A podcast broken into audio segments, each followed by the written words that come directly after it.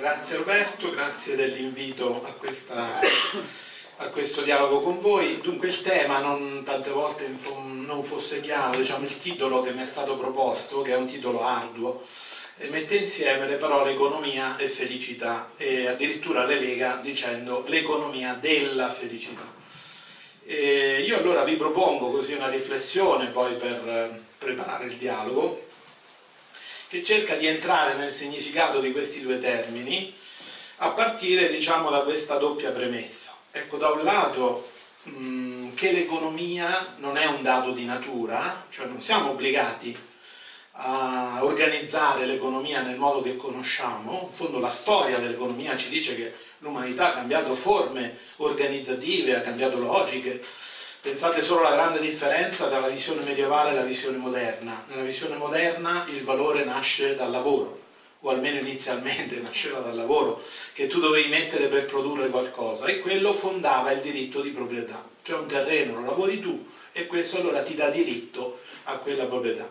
Nella visione dell'umanità medievale il valore viene dal dono di Dio e quindi anche l'economia viene organizzata diversamente a partire da quella visione non che ci sia no, una, semplicemente una rottura, c'è anche una continuità. Se potessimo, se avessimo il tempo, dovremmo no, recuperare l'idea che il nostro capitalismo, questa nostra non economia ma società di mercato, che è una cosa radicale, cioè vuol dire identificare tutta la società con un grande mercato. Cioè vuol dire tutto si vende, tutto si compra, cioè il denaro da misuratore diventa la fonte del valore di ogni cosa e diventa il sovrano che organizza eh, proprio la vita della società. Ecco però dicevo se avessimo tempo dovremmo magari chiederci come mai il capitalismo sia nato nel seno dell'Europa cosiddetta cristiana e troveremo che proprio una certa teologia, un certo modo di intendere il cristianesimo, detto semplicemente il rapporto con Dio come scambio, e la parola scambio nel lessico religioso si dice sacrificio, distruggo qualcosa per ottenere qualcos'altro muore qualcosa perché la vita ritorni. Col cristianesimo occidentale ha letto i Vangeli col filtro della categoria del sacrificio, che era una categoria dello scambio. I teologi hanno parlato di, e ne parlano ancora purtroppo, di economia della salvezza, e a partire dall'idea che con Dio c'è uno scambio in cui ne va della vita, poi l'idea generale del rapporto con gli altri è diventata appunto quella dello scambio.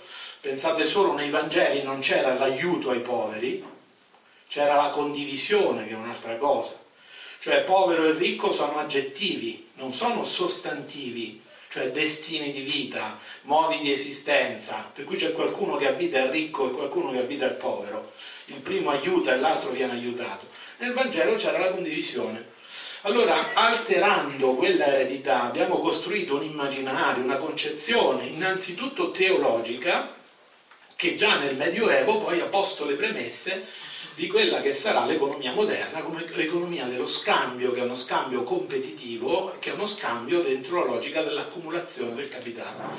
Quindi per dire che le basi culturali del nostro sistema sono molto antiche, non risalgono ad Adam Smith, al Settecento, in realtà hanno delle radici più profonde, ecco perché questo sistema ancora oggi, nonostante i suoi fallimenti, nonostante insomma, i costi altissimi che fa pagare alla società e alla natura, viene scambiato come normale, naturale, necessario e si tratterebbe solo di metterlo a punto, di registrarlo. E gran parte delle persone pensano questo, le forze politiche che abbiamo tendenzialmente pensano questo, è difficile che abbiano un pensiero di alternativa di sistema, hanno un pensiero riformista, cioè vorrebbero il capitalismo dal volto umano, la crescita e tutte queste cose qua. Difficilmente vedono che invece il sistema è intrinsecamente nocivo e si mettono nell'ottica di una trasformazione, magari graduale, però proprio della forma di economia e dunque della forma di società.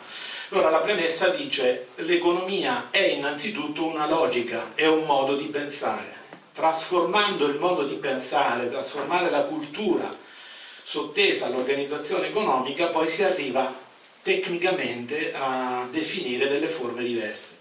Cioè voglio dire, non è un dato di natura, e soprattutto non è un fatto tecnico, cioè la tecnica di un'altra economia in realtà è conosciuta, è sperimentata, ci sono, non ve li cito, forse li conoscete, insomma ci sono tanti modelli, tante prospettive che vengono applicate, che vengono sperimentate nel mondo. Forse noi in Europa, da dentro l'Europa, che è il continente più liberista del mondo, cioè si è proprio innamorato di questa idea del mercato che fa da solo, che da solo risponde ai problemi della società, stentiamo a vederlo. Ma in Africa, in America Latina, in alcune zone dell'Asia, in particolare dell'India, in realtà praticano anche economie diverse, logiche, culture dell'economia diverse, non è uno scandalo pensare a una transizione che vada oltre la forma di economia, non semplicemente oltre questo o quell'aspetto. Questo perché lo dico? Perché allora la mia riflessione non sarà di ordine tecnico, se volete poi entriamo negli aspetti tecnici, nella prassi del commercio equo solidale, nella prassi dei gas, nei distretti di economia solidale, le aziende del bene comune o responsabilità sociale, cioè in realtà c'è un'effervescenza di esperimenti nel mondo economico. Se proprio dovessimo individuare qual è la sfera più rocciosa, più statica, più implosa, non è mica l'economia, è la politica cioè la politica più autoreferenziale che è veramente fuori dalla realtà. Nel mondo economico ci stanno tantissime iniziative. Il nodo vero, la vera strettoia è questa di una cultura che non cambia. E noi prendiamo la competizione, la flessibilità, la crescita, queste categorie che mentono, come se fossero lo specchio della realtà. Non vorrei mica rifiutare la competizione. Pensate solo a questa proposta, no? Rifiutare la competizione se noi proponiamo ai giovani nelle scuole un modo di vivere che non sia fondato sulla competizione e sulla cosiddetta flessibilità, che sarebbe la disponibilità a perdere la dignità per adattarsi a quello che il mercato chiede. No? Lì proponiamo una cultura altra, beh, cominciamo a seminare, a coltivare una forma economica nuova. Allora, questa è la prima premessa. Che tipo di pensiero ci serve? Come possiamo riprendere a guardare la vita in uno sguardo che non sia così nichilista come quello che è sotteso alla società di mercato, la quale appunto è nichilista nel senso, primo, che non riconosce nessun valore vivente, non le persone, non le relazioni, non gli animali, non le piante, non lo spazio, non il tempo, è il denaro come tale, l'accumulazione di denaro. E secondo, è nichilista nel senso che scavalca la nostra capacità di credere, di riflettere, di pensare, di scegliere, ci mette dentro dei binari di comportamento automatico e gli automatismi non sono mai dei, diciamo, dei buoni compagni dell'esistenza umana che invece richiede l'educazione, la cura, la scelta, il coraggio, il dialogo. Ecco invece questa economia punta sugli automatismi. Gli automatismi non sono mai positivi, no? sono forme di contagio negativo. Allora, per superare questo nichilismo bisogna fare un passo indietro e riconsiderare la vita. Parlare di economia significa riconsiderare che cos'è la vita, qual è il nostro modo di abitare la vita.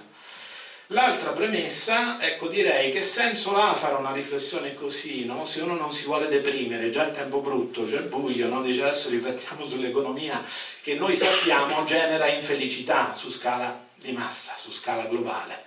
E come facciamo adesso a accostare la parola economia a felicità?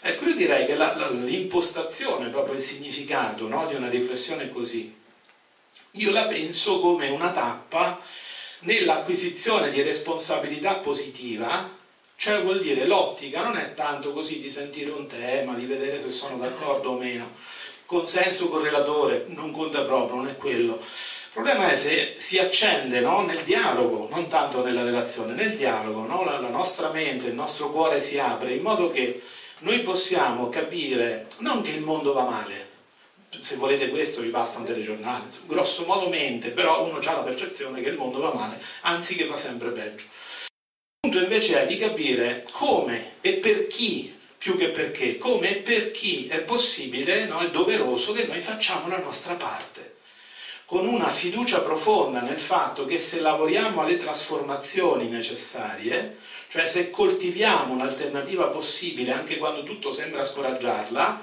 eh, ci sarà un tempo in cui quell'alternativa sarà matura, in cui il tempo è maturo. Con una immagine retorica, ve lo dico prima io, è retorica, insomma noi dovremmo no, attendere, ma nel senso latino, cioè attendere a, cioè coltivarla, prendersene cura, attendere la primavera mentre è inverno.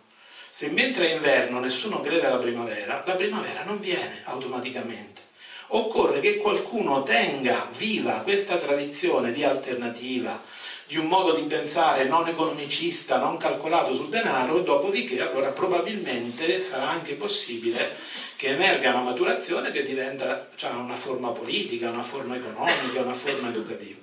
Quindi questo è un po' il mio scopo. Detto proprio in una formula stretta, ecco, l'invito è superare l'individualismo e la disperazione. L'individualismo vuol dire mi cerco una soluzione privata dentro una società che insomma sta messa male. Allora insomma, la nave affonda, vedo io se mi trovo una scialuppa.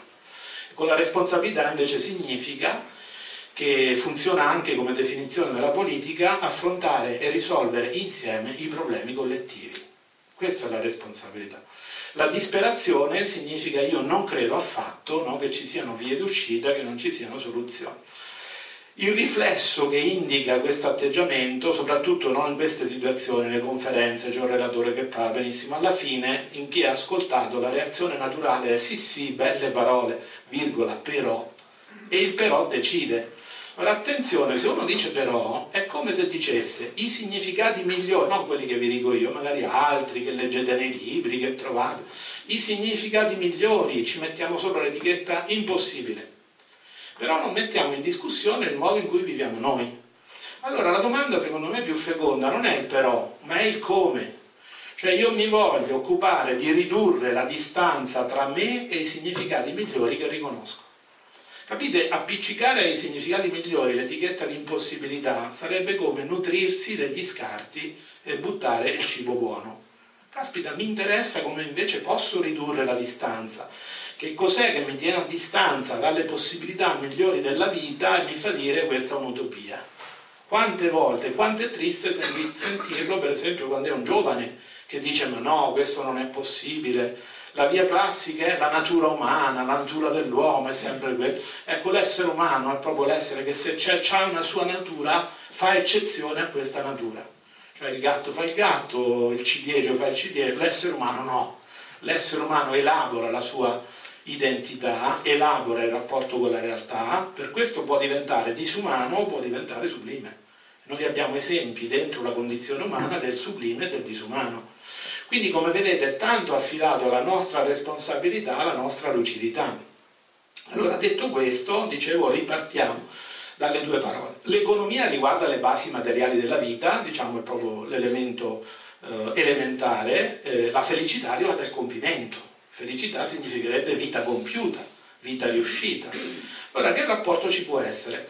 La parola mediatrice è proprio la parola vita, no? cominciare a ripensarla.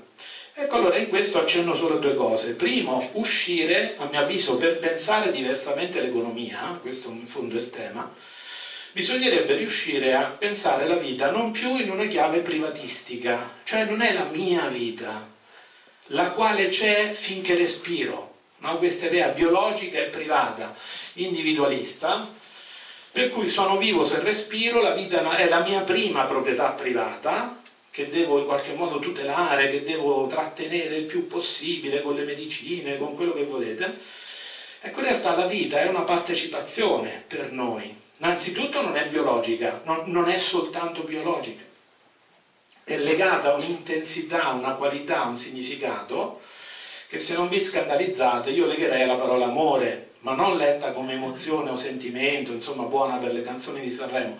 L'amore è quella forza fondamentale che genera le forme di vita, da qualunque parte sia, eh, però voi sapete che c'è vita ad una pianta, c'è vita ad un animale, c'è vita ad una persona, quando c'è in qualche modo qualcuno che se ne prende cura e quella cura è generativa o addirittura rigenerativa di persone per esempio disastrate, di situazioni disastrate che possono rinascere, uscire da esperienze di morte quando c'è un amore che significa cura, che significa dedizione, che significa relazione comune. Ecco perché in un certo senso no? c'è una riprova concreta, non è una cosa così idealistica, astratta o romantica. Voi conoscete persone che pur essendo vive respirano, però dentro sono morte? Sono talmente chiuse alle relazioni, a ricevere, a, ricomunicare, che è come se fossero morte. Che cos'è la morte? È l'isolamento radicale. Non è che non respiri, è che sei staccato da tutte le relazioni vitali. Pensate che la logica della nostra economia è fondata sull'isolamento, eh? è fondata proprio sul fatto che tu le spezzi le relazioni, si chiama competizione. E invece conoscete persone care scomparse il cui affetto vi arriva ancora oggi. Vi consiglierei di non, di non spezzarle quelle relazioni, parlateci con i morti. È più folle non parlarci, perché tanto ve li portate dentro. Anche se con la morte finisse tutto, capite? Non vi sto chiedendo una fede religiosa, anche finisse tutto. Però la relazione con quelle persone vi abita, ve la portate dentro. Perché ne parlate al passato? Era, lo conoscevo. Questo è nichilismo. Invece quelle persone hanno in qualche modo dentro di noi la presenza di una relazione. Ora questo dice no, della, dell'importanza di rileggere la vita in questo spirito e allora di riconoscere che la vita è una comunità, è la comunità dei viventi. Diceva il poeta Eliot che siamo provinciali a credere che riguardi solo i contemporanei, riguarda le generazioni passate, riguarda le generazioni che verranno. Pensate alla nostra irresponsabilità verso le generazioni che verranno. Trattiamo il pianeta come se ci fossimo solo noi, come se dopo di noi non ci fosse più nessuno. Ecco, la vita è come un grande tessuto di cui ciascuno di noi è un filo inestimabile, prezioso, ma è un filo nel tessuto. Che può pensare di strapparlo e questo lo chiama libertà? Pensate questo equivoco. Ecco, l'uomo della modernità ha scambiato l'isolamento, che in sostanza sarebbe morte, per libertà, per autonomia. E la prima mia libertà è quella dall'altro, dalla relazione con l'altro. Con questo veramente significa guardare la vita in modo rovesciato. L'altro, criterio per ripensare la vita, quindi il primo, la vita è la comunità dei viventi. Vi ricordo c'è della legge della interdipendenza. Raymond Pannicar, il grande pensatore indo-spagnolo, usava la parola interindipendenza, cioè ciascuno è libero nella relazione, non quando è sradicato dalla relazione. Il secondo criterio per pensare alla vita, questa l'avete sentita, ha un sapore vagamente parrocchiale, la vita è un dono, ma non perché a priori penso che c'è Dio che fa da donatore. Noi non lo sappiamo se c'è Dio, se non c'è Dio, se c'è la natura, se c'è la vita, se semplicemente ci sono i miei genitori, i miei nonni, i nonni dei nonni, no? Ma c'è un dato comune che dovremmo riconoscere tutti, al di là di come lo interpretiamo, che la nostra vita non è fabbricata, non è decisa, non è un prodotto, la nostra vita è sempre vita ricevuta e vita accolta. Cioè vuol dire quello che chiamiamo dono non è un regalo, i due più grandi equivoci sul dono, primo il dono è un regalo, adesso sotto Natale no? la banalizzazione sarebbe quella, ormai non ne possiamo più di questa cosa, no? il dono non è un regalo e non è nemmeno un sacrificio, perché il sacrificio è un atto di morte, di distruzione, ci hanno proprio bombardato con questa cosa del sacrificio, tutte le nostre istituzioni sono sacrificali, eh, i sacramenti nella religione, il matrimonio, l'educazione, l'economia ci chiede sacrifici, cioè per noi è normale. Cioè vuol dire che in ogni sistema organizzativo, in ogni passaggio di vita ci sono delle vittime. Qualcuno che viene distrutto simbolicamente, oppure escluso, oppure fisicamente, oppure parti di noi Pensate, no? adesso lo accenno solo, non ci interessa qui, ma l'idea che se tu rinunci alla sessualità, allora sei più vicino a Dio, sei più gradito a Dio, ma è un Dio sadico questo qua, prima ti crea, no? Perché poi dopo ti chiede di mutilarti magari delle cose più belle della tua creaturalità, no? Sacrificio è un atto di distruzione, è l'offerta di un cadavere, è un'offerta strana, non è un atto, ecco il dono invece è un atto di vita, non è un atto di morte. Ora, se io mi libero di questo, mi accorgo che dono è una condizione di vita, non è l'atto del donare, è proprio un modo d'essere. È il fatto che noi siamo nella vita a partire da questa esistenza ricevuta, da questo dono, il quale ci costituisce responsabili, il primo dovere che abbiamo è verso noi stessi, essere responsabili della nostra umanizzazione, cioè di non sprecare il dono. E come faccio? Ecco, innanzitutto cominciare a coltivare, no, ad assumere veramente, ad assumere come valore, quindi ad avere cura di quello che sono. Cura significa la risposta adeguata a un valore. Quando vedo un valore, un bambino, una pianta, una persona, una relazione, un'opera d'arte, una bellezza, quando vedo un valore, la risposta congruente è prendersene cura. E notate la, la meraviglia di questo rapporto vitale, il tessuto della vita. Eh? Prendersi cura significa identificarsi, cioè entrare nel sentire dell'altro perché la risposta sia giusta, sia risonante, sia consonante, non significa dare una qualsiasi risposta, significa veramente entrare in sintonia, se no non c'è la cura. L'altra cosa importante è che io imparo a ricevere, vivere innanzitutto significa imparare a ricevere. Non a caso il grande sentimento che fa d'antidoto diciamo, a quell'ombra scura che ci cresce dentro, magari nei pensieri notturni, qui vedo tutta gente grande ci capiamo, no? quando di notte ci prende l'insonnia, che pensieri vi vengono? Non credo che vi vengano i pensieri di felicità, magari vi, vi torna la memoria degli errori della vita, dei pericoli che incombono, della vecchiaia che sta arrivando, dei figli che non trovano lavoro, cioè non dormi più. Allora, quando ti sale l'angoscia, fateci caso, qual è l'unico antidoto che la può ricacciare indietro? Il sentimento della gratitudine. Cioè chiediti se tu puoi essere grato di qualcosa a qualcuno. Ci stanno vite tragiche in cui la risposta è no. Però nove volte su dieci, per essere onesti, noi dobbiamo dire sì, ma certo. E come riconosci questa realtà della gratitudine, l'angoscia arretra. Che voglio dire che noi nel vivere impariamo a ricevere. Ma è così ironica, ma anche meravigliosa la legge della vita, ricevere veramente significa poi liberamente ricomunicare. Questa è la legge di gratuità della vita, che noi abbiamo veramente, avere per noi è importante. Eh, non leggete Eric Fromm come se avesse detto l'essere è bello, l'avere è cattivo, l'avere è importante.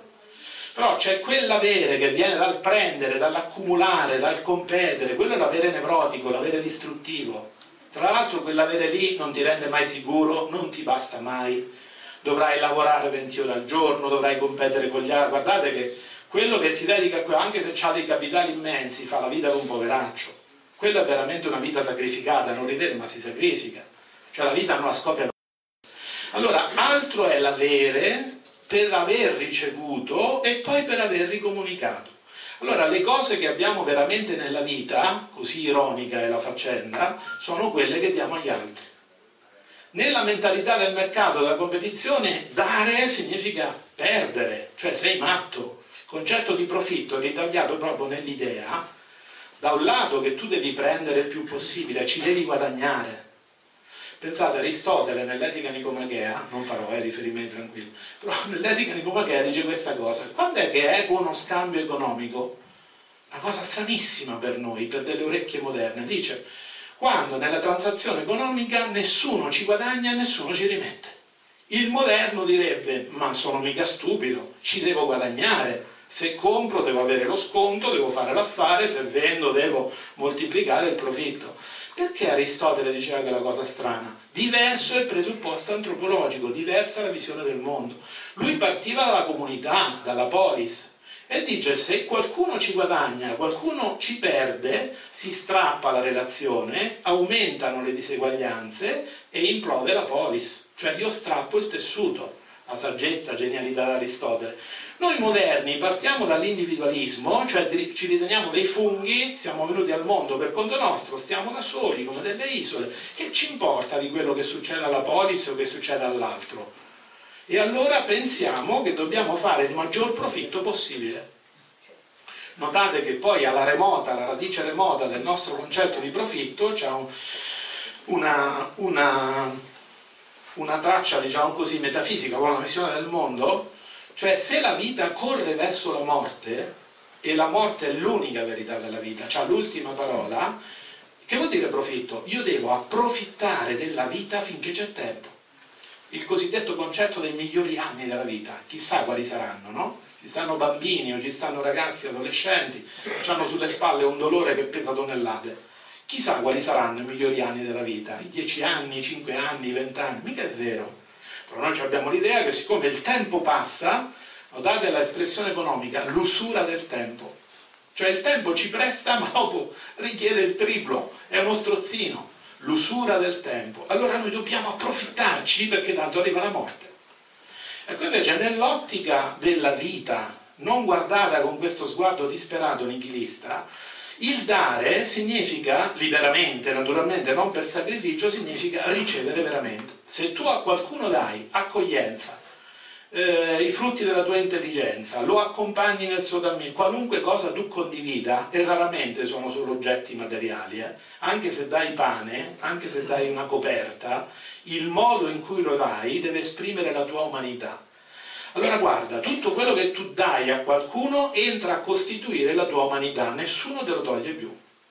Tutto quello che invece vuoi trattenere perché lo togli dallo spazio di condivisione, lo metti in cassaforte, lo giochi in borsa, te lo nascondi, tutto quello lo perdi. Quello marcisce ma soprattutto quello si impossessa della tua umanità. Non sei tu che hai la proprietà, è la proprietà che possiede te. Non sei tu che prendi il potere, è il potere che ti mette nella sua spirale di svuotamento. Allora, guardare la vita con queste due coordinate, primo, la vita è una comunità, secondo, quindi nella misura in cui partecipo, in cui riconosco che vivere è convivere, non è sopravvivere. Capite? Sopravvivere è una cosa da disperati. Lo dice Primo Levi, dice ad Auschwitz, il punto non era sopravvivere, era difendere la nostra dignità. Persino in campo di concentramento rifiutavano questa riduzione della vita a sopravvivenza. Vivere è convivere. Se capisco che è convivere, quantomeno mi ricordo che se faccio del male a qualcun altro mi ricade addosso, sto strappando il tessuto. L'altro ingrediente, l'altra coordinata, la logica del dono, cioè imparare questo, significa poi nel, nel suo compimento, qui ci avviciniamo alla, al termine felicità, trovare alla fine qualcosa di più grande della vita, altro che il denaro, altro che il potere, altro che l'immagine. No, quali sono insomma le cose che ci fanno cadere, i nostri scandali, no? le pietre d'inciampo? Il nostro io, l'immagine, il potere e il denaro. Se invece viviamo contro mano, non aderiamo alle relazioni vitali con noi stessi, con gli altri, con la natura, per chi ci crede con Dio, con la bellezza, no? E spezziamo queste relazioni, qual è l'unica arma che ci pare efficace per fare presa sulla realtà? Il potere. Perché crediamo nel potere? Perché tradiamo la natura relazionale del nostro essere. E allora però il potere in qualche modo è una trappola perché è vuoto, è come un vortice, eh, che allora... Eh, assorbe completamente la nostra umanità, la nostra libertà, anche per quelli e soprattutto per quelli che lo gestiscono il potere, non tanto per quelli che lo subiscono. Sono meno liberi quelli che lo gestiscono.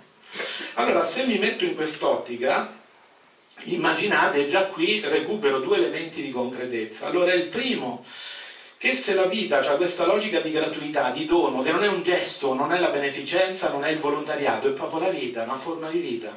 Naturalmente la devo maturare, allora, la prima cosa, il primo grande passaggio di vita è che questo mi chiede di elaborare, direbbero gli psicanalisti, la paura di perdere.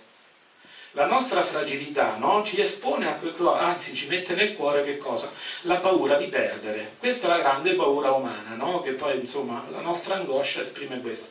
Paura di perdere la vita, di perdere gli affetti, di perdere il necessario per vivere, di sprecarla la vita. È la, la paura è il grande divisore, no? è quello che ci, si frappone tra noi e le cose migliori dell'esistenza, quello che ci chiude il cuore. E la vita tu non puoi affrontare col cuore chiuso, no? la paura. Allora, tante nostre istituzioni, tante nostre politiche, le nostre economie sono segretamente ispirate dalla paura. Allora, se tu affronti questo, la guardi in faccia, la elabori, impari che nella vita l'importante non è prendere, ma sono altre due cose. Primo, prendersi cura, non prendere. Pensate, l'informazione generativa del nostro sistema economico è accumulare. Tu accumulerai. Se ci fossero le tavole della legge c'era un solo comandamento. Tu accumulerai. Di conseguenza la competizione, la flessibilità, tutto quello che viene è solo di conseguenza. Il senso del sistema è accumulare. Invece la vita ti chiede, primo, non è che tu sei vivo perché prendi, perché accumuli, perché metti da parte, semmai perché ti prendi cura anche di te stesso. Secondo, perché proprio nelle relazioni più importanti rispetto ai valori maggiori tu impari anche a lasciare andare che nell'ottica del sistema è proprio una follia, è proprio quello di cui abbiamo paura, lasciare andare. Pensate, no, per chi di voi è genitore, lasciare andare un figlio anche nella direzione che vuole lui, che puntualmente non con lui, ma che con, quella che vorremmo noi, no? Qual è la vetta, diciamo, dell'imparare a essere genitori? Non è voler bene ai figli, ma imparare a voler bene la loro libertà, che è una cosa difficilissima. Li lasci andare, che non vuol dire li abbandoni, eh? Lasci che siano, che non siano né sotto la tua tutela né un tuo prolungamento, cioè anche lì non devi prendere.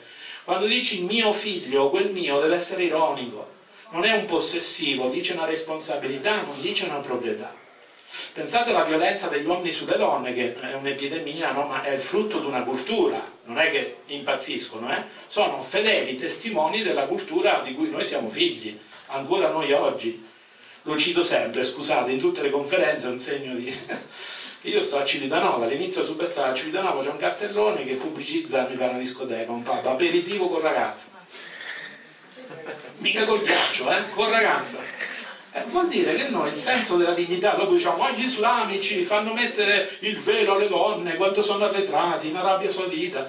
E noi diciamo aperitivo con ragazza normale, è una violazione della Costituzione, no? Minimo minimo. Ci sarà qualche legge dello Stato che dice che questa cosa è illegale Ecco allora il senso della proprietà, per cui se il tuo oggetto si rivela soggetto e non sta a quello che dici tu, re reagisci con violenza pensando di aver subito un'ingiustizia, questo già dice in un frammento la nostra economia, economia del potere, della proprietà, dell'accumulazione.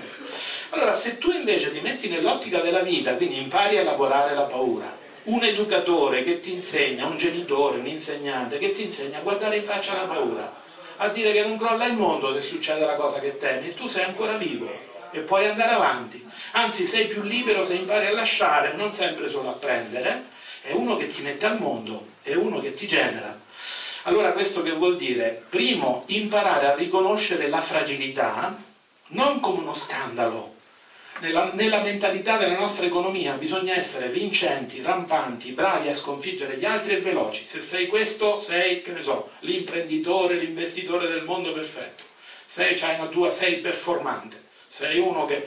Invece in realtà la fragilità è un valore, ma non perché siamo masochisti, perché ci piace la malattia, la vecchiaia, la stanchezza, ma è un valore perché è l'espressione della nostra umanità nella fragilità, la risposta alla fragilità è la tenerezza, non è l'aggressione, non è diciamo sconfiggerti. Quindi quando noi accettiamo la nostra e l'altrui fragilità, facciamo diciamo una svolta di umanizzazione. E in fondo la gratuità chiede questo, la gratuità non è onnipotenza, non vi sto dicendo la vita è bella, è tutto un dono, non c'è il dolore, non c'è la morte, non c'è la violenza. Figurarsi, è la gratuità stessa che è fragile, perché chiede di essere continuata, pensate, chiede una libera risposta. Qual è l'unico limite vero dell'amore? La risposta dell'altro. Mica lo puoi obbligare a essere amato, ma non basta che ti dici ma io ti amo tanto, no, no, quello è libero. Allora la gratuità è fragile, non è onnipotente, richiede cura, richiede risposta adeguata, richiede continuità, richiede coraggio, attraversare la paura di perdere, ma allora pensate, questo ci porta dritti al significato del lavoro, che almeno fino diciamo, alla modernità del Novecento era un pilastro dell'economia, oggi ormai no, perché la nostra è un'economia spettrale, l'economia finanziaria, il lavoro lo chiama costo del lavoro, quindi più lo tagli e meglio è. Ma ancora nel Novecento il lavoro era il pilastro. Allora che cos'è umanamente il lavoro? Allora primo dovrebbe essere espressione della persona. Cioè Simon Weil che dice una cosa quasi mistica, molto concreta, dice nella fatica del lavoro, lei pensava proprio al lavoro manuale, lo sapete, era, aveva fatto un'esperienza di operaia alla Renault, dove poi lei racconta in un libro, perché voleva proprio entrare in quella cosa e, e, racconta che gli operai, i compagni suoi l'aiutavano sempre perché lei fisicamente non ce la faceva, quindi avevano un problema in più che dovevano aiutare lei. Però lei nel lavoro fisico, nel lavoro di fabbrica, nella catena di montaggio dice in realtà la fatica che c'è nel lavoro, pensate il francese lo chiama travaglio il lavoro, no? noi ci chiameremmo il parto, dice il lavoro, in quella fatica c'è la possibilità che l'essere umano si apra alla bellezza della natura cioè nella fatica noi incontriamo la natura e la natura mette dentro di noi il seme della sua bellezza. Quindi la fatica del lavoro, se sta dentro certi limiti, ha un senso. Cioè qualcosa per cui la natura in qualche misura ci umanizza. Notate, la natura ci umanizza. Poi lei diceva, ma come dicono tantissimi altri, il lavoro è espressione di sé, non è l'abbrutimento della persona, dovrebbe essere espressione della tua umanità. Poi il lavoro è cura, un lavoro che non sia cura, dici tu produci cocaina, produci mine anti-uomo, non è un lavoro, è degradante. Non è che eh, il concetto di lavoro non è definito dalla retribuzione, dice mi pagano. Allora in teoria la cocaina, i carri armati, il traffico d'organi sarebbero più fonti di profitto, no? Voi sapete che ormai il calcolo dell'economia criminale entra nel PIL, quindi il pizzo, la droga fanno PIL, eh, questi. Quindi l'Italia ci avrà delle buone possibilità però vuol dire non distinguere no, la criminalità dal lavoro umanizzato. Il lavoro è cura, se non è cura non è un lavoro. cioè una risposta a bisogni fondamentali, all'armonia possibile delle situazioni, degli ambienti, della natura, insomma l'ecologia stessa non è un freno successivo a un'economia della crescita, la vera economia è l'ecologia, cioè il prendersi cura dalle opere d'arte alle persone, agli ambienti, ai vestiti, alle case. Il lavoro vero è cura. Poi, questo lo dice bene Gandhi, il lavoro vero è servizio. Cioè vuol dire altri fanno affidamento su di te. Fai, fai il fornaio, devi fare bene il pane. Fai l'insegnante, devi fare bene l'insegnante. Notate, non è il concetto di meritocrazia, che è pessimo e velenoso. Cioè vuol dire, innanzitutto sarà sempre la mia, il mio merito, guarda caso, l'altro no però meritocrazia vuol dire che ho diritto ad arrivare prima, cioè esprime la logica del prima. L'altro giorno andavo a Venezia, uscendo dalla stazione, c'era un cartello prima il Veneto, adesso torno a casa. L'avverbio della vita non è mica prima, eh? prima gli italiani che vogliono questi stranieri, l'avverbio della vita è insieme. La vita è una comunità, un tessuto. Tutte le volte che noi diciamo prima, ma abbiamo imparato già quando c'è nato un fratello, no? in famiglia, prima, prima io, la gelosia, la grande paura di perdere. Se io mi metto nella logica dell'insieme, capisco che il lavoro è servizio, altri fanno affidamento su di me e invece di dire meritocrazia, per dire che uno non è un fannullone, si può dire benissimo responsabilità e competenza. Capite? La meritocrazia è una parola del lessico competitivo. Io me lo merito, io vengo prima. L'idea che all'insegnante gli dai 20 euro, allora lui perché ha fatto, che ne so, l'informatica o ha spiegato Dante in inglese, si chiama Achille mi pare, come si chiama? E allora tu c'hai no, gli incentivi, metti in competizione gli insegnanti per 20 euro, ma vuol dire che non sai l'ABC dei rapporti educativi, che richiedono la collaborazione, una comunità educativa, non la competizione tra gli istituti e la competizione tra gli insegnanti e lo spacci per modernità. Sei un ignorante. Dove ignorante vuol dire non solo non hai studiato, ma non hai mai scoperto un altro modo di vivere. Questo vuol dire no, la sapienza della vita, che scopri un altro modo di vivere. Quindi vedi la fragilità, capisci l'importanza della cura, molte teoriche femministe hanno sottolineato nella tradizione maschile l'economia è scambio, dove scambio non significa l'equità di Aristotele, scambio è una parola gentile per dire competizione come mercato è un eufemismo per non dire guerra. Il nostro mercato è guerra, eh? non è infatti per starci devi essere competitivo, devi saper fare la guerra. Però loro dicono nell'esperienza non per natura, che è un cliché maschilista, ma nell'esperienza, diciamo così, di molte donne invece la sensibilità è quella della cura. Allora la cura non è uno spazio dove mandare alle donne, agli infermieri e agli assistenti sociali. Se tu lo digiti su Google ti vengono fuori gli infermieri e gli assistenti sociali la cura è il senso del lavoro.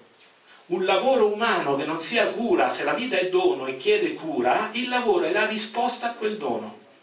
Eccolo allora il senso dell'economia che la rende congruente, no? la rende capace di rapporto con la felicità.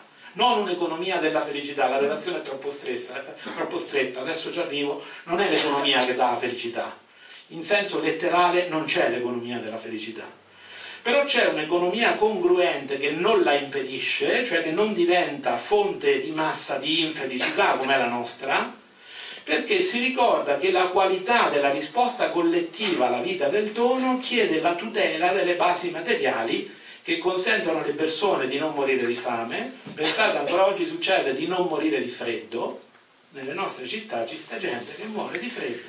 Se nevica, se la temperatura va sotto gli zero, qualcuno muore la nostra modernità. E voi sapete che ci sono le ordinanze, a partire dal decreto Minniti, che permettono ai sindaci di togliere via i poveri dal, dalla visibilità del centro delle città per una questione di decoro. Il decoro fosse, no, non fosse evitare che muoiano di fame e di freddo. A quello serve l'economia, a garantire le basi materiali dell'esistenza, che nessuno debba essere insicuro, precario, affamato, morto di freddo, no? morto per sfruttamento. Poi eh, se, se, penso questo, cioè che l'economia riguarda la qualità della risposta collettiva alla, al dono della vita, beh allora finalmente vengo al significato che è custodito nell'etimologia, oikos nomos. Però attenzione, nomos che significa legge in greco, dunque la regola è, abbiamo anche esperti qui in sala di legge, eh, vuol dire non una legge qualsiasi, eh, non certe leggi che abbiamo, ma vuol dire la legge secondo la giustizia e casa non vuol dire appartamento, ma vuol dire la casa comune. Allora che vuol dire economia? Vuol dire l'ordinamento della vita pubblica in cui la giustizia presiede alla casa comune, che alla fine è il pianeta. Parlando con Serge Latouche, lui sapete, no? dice dobbiamo uscire dall'economia. Dice l'economia è il culto della crescita. Dal suo punto di vista c'ha ragione. Io gli dico Sergio, guarda che non dobbiamo uscire dall'economia, dobbiamo entrarci per la prima volta, perché storicamente non ce l'abbiamo mai avuta un ordinamento della vita collettiva che viene ispirato dalla giustizia secondo la dignità delle persone e la dignità della natura. Capite? La giustizia non è i tribunali, i carceri, gli avvocati, non pensate a quello. La giustizia vuol dire quell'opera di cura risanatrice che impedisce che le persone, le relazioni, la natura vadano nel degrado, vadano verso diciamo, dinamiche di morte. Quella è la giustizia. Allora l'economia è un'opera di giustizia essenziale. Se è questo Certo, non è l'economia che garantisce la felicità. In fondo la parola felicità è più grande della parola economia. La parola felicità indica una vita riuscita, una vita che ha un suo compimento che non è la morte. Nel nichilismo gli dici il compimento della vita è la morte. Per noi la parola compimento, il fine significa la fine. Invece no, no, una vita in pienezza, una vita riuscita. Sei te stesso, sei autorizzato a essere. Allora, se è questo, l'economia deve semmai garantire le basi materiali, cioè tradotto vuol dire deve rimuovere le cause sociali dell'infelicità. Capite? C'è una funzione indiretta, deve impedire che si creino cause collettive di infelicità. Il senso dell'economia è contenuto nell'articolo 3 della Costituzione. La Repubblica si impegna a rimuovere le cause che impediscono il godimento dei diritti delle persone. Quella è l'economia. Quella che abbiamo noi ormai non è l'economia, è la finanziarizzazione del mondo, cioè il capitale che si riproduce da solo e schiavizza tutto il resto, il lavoro, le persone, la natura. Allora, rispetto a questo, l'altro significato importante dell'economia, diciamo che lei deve essere propizia alla felicità, cioè deve garantire queste condizioni, assicurando due elementi tipici della libertà. Voi sapete che sotto il liberismo non c'era libertà. La libertà autentica sarebbe, primo, libertà nell'economia, che noi la anche un nonno con i nipotini può ispirare, infondere una fiducia nella vita, un senso dell'integrità, che il nipotino se lo interiorizza, pensate un nonno, che, che, che, efficacia politica e economica potrà avere? Non è un presidente del consiglio, non è un imprenditore, non è uno che gioca in borsa, è un nonno eppure può tantissimo in questo percorso di umanizzazione. Quindi nessuno di noi può dire ah io non ho potere, non posso fare nulla. Se, seconda e ultima cosa, dal punto di vista personale, del cammino personale, perché tanto le nostre azioni dipendono dal tipo di persona che siamo, non ci sono scorciatoie.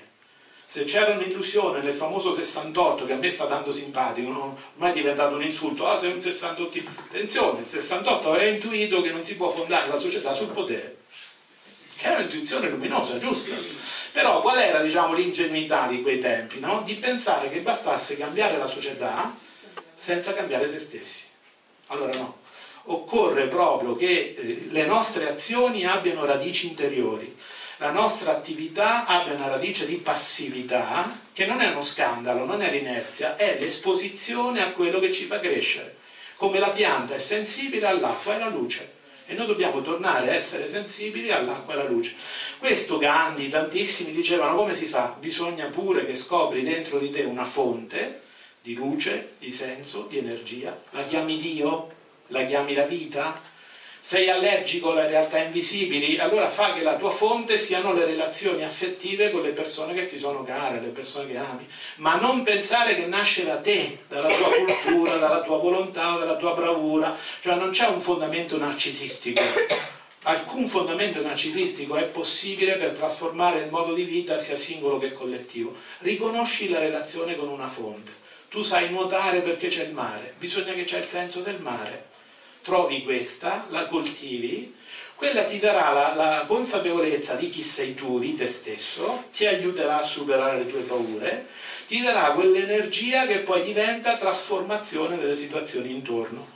Allora certo, questo io lo posso tradurre nella cosiddetta altra economia, ormai non vi annoio su questo, ma c'è l'economia gandiana, l'economia di comunione, l'economia civile, l'economia del bene comune, l'economia dei circuiti di, economia solidale in Brasile che alzano il 5% del PIL brasiliano, non è uno scherzo, il Brasile è una realtà grande, Cioè in realtà mica è vero che tecnicamente funziona solo il capitalismo, il capitalismo non funziona funziona solo a costi altissimi, cioè scommette sull'accelerazione delle entropie, distrugge la natura, desertifica la società.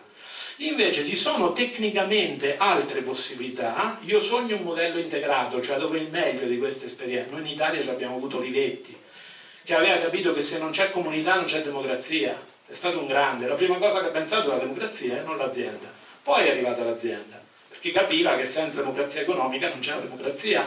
Però immaginate no, che la sapienza di tanti popoli, di tante culture, finalmente si intreccia, si cuce insieme e troviamo un percorso diverso che non verrà da noi europei, non verrà dall'Occidente, verrà dal dialogo tra le esperienze avanzate che ci sono nel mondo tra le tradizioni migliori più avanzate nel mondo. Ora dicevo, non vi sto adesso a tediare su questo, sottolineo solo che forse no, in uno sguardo attuale sulla storia presente, all'inizio ho detto cerchiamo di non deprimerci, no? Il punto finale forse è questo di fare un bilancio con noi stessi e di dire ma il mondo nostro veramente va verso la rovina, no? troviamo i dittatori, troviamo, è tornata la guerra nucleare, quando ero bambino io si parlava del rischio per la crisi di Cuba tra Kennedy, Khrushchev, eccetera, Papa Giovanni Medià, cioè avevamo paura che addirittura che scoppiasse per errore la guerra nucleare. No? Ormai se ne parla, se ne ritorna a parlare tra una notizia sul campionato di calcio, una notizia sulla quella d'Inghilterra che si sposa, cioè siamo assuefatti, quindi di per sé lo scenario sarebbe pessimo sul riscaldamento climatico. Però ecco, volevo dire, siamo sicuri che stiamo andando verso la catastrofe oppure forse non è anche possibile dare una risposta a questa tendenza entropica distruttiva che è realissima, che si diffonde, quindi c'è veramente, e però dare una risposta a partire dalla consapevolezza di umanità che ormai abbiamo, dalla consapevolezza che abbiamo oggi come mai prima del legame con la natura, che non è l'ambiente, la natura è madre e sorella. Invece riconosco che abbiamo un legame essenziale. Ora ci sono tanti movimenti, io li chiamo movimenti dell'altrimenti, cioè che cercano un altro modo di organizzare la vita, cioè che vogliono andare a verso con la vita, non contro mano rispetto alla vita, allora immaginate che anche noi facciamo la nostra parte nella scuola, nell'università, nell'agricoltura, nell'industria, i più coraggiosi nella politica istituzionale, però cominciamo ricostituendo realtà comunitarie territorio per territorio, non basta di per sé, occorrerà un pensiero nuovo, il globale non è la somma di tutte le piccole comunità, quindi la, la, vita comunitaria è importante, però occorrerà ripensare globalmente, avere un progetto di una società diversa che non sia di una classe, che non sia di una cultura, ma che abbia un respiro interculturale che sia veramente capace no, di respiro umano. Però se questa è la tendenza che ci è chiesta, perché anziché dire ormai tutto è perduto, non possiamo fare altro, no? Non dire ma come posso fare io la mia parte? Questo mi pare importante. Se mi metto nell'ottica di fare la mia parte, forse, forse posso dire che il tempo adesso della trasformazione è arrivato, cioè il tempo è maturo, proprio come il grano, per dire se noi facciamo la nostra parte, apriamo delle zone di realtà che non percepivamo semplicemente perché eravamo bloccati dalla paura, dal senso dell'autotutela. Chiudo, quando è che l'umanità ha avuto veramente dei progressi collettivi, non soltanto personali? Tutte le volte che ha scoperto un'altra dimensione della realtà. Quando Platone ha detto non esistono solo le cose che tocco e che vedo, esiste una realtà ideale che dà senso a quello che vivo. L'umanità ha fatto un passo avanti straordinario quando Gandhi ha scoperto che nel conflitto, nella violenza della politica, di fronte al razzismo, di fronte all'emarginazione, di fronte allo sfruttamento, esiste un modo di vivere il conflitto politico che è la non violenza. L'umanità ha fatto un passo avanti gigantesco. Quando Etty Hillesum in campo di concentramento ha scoperto che è possibile la gratitudine, la compassione, anche nei confronti dei torturatori, degli aggressori, quello è stato un evento in cui l'umanità ha fatto un passo avanti gigantesco.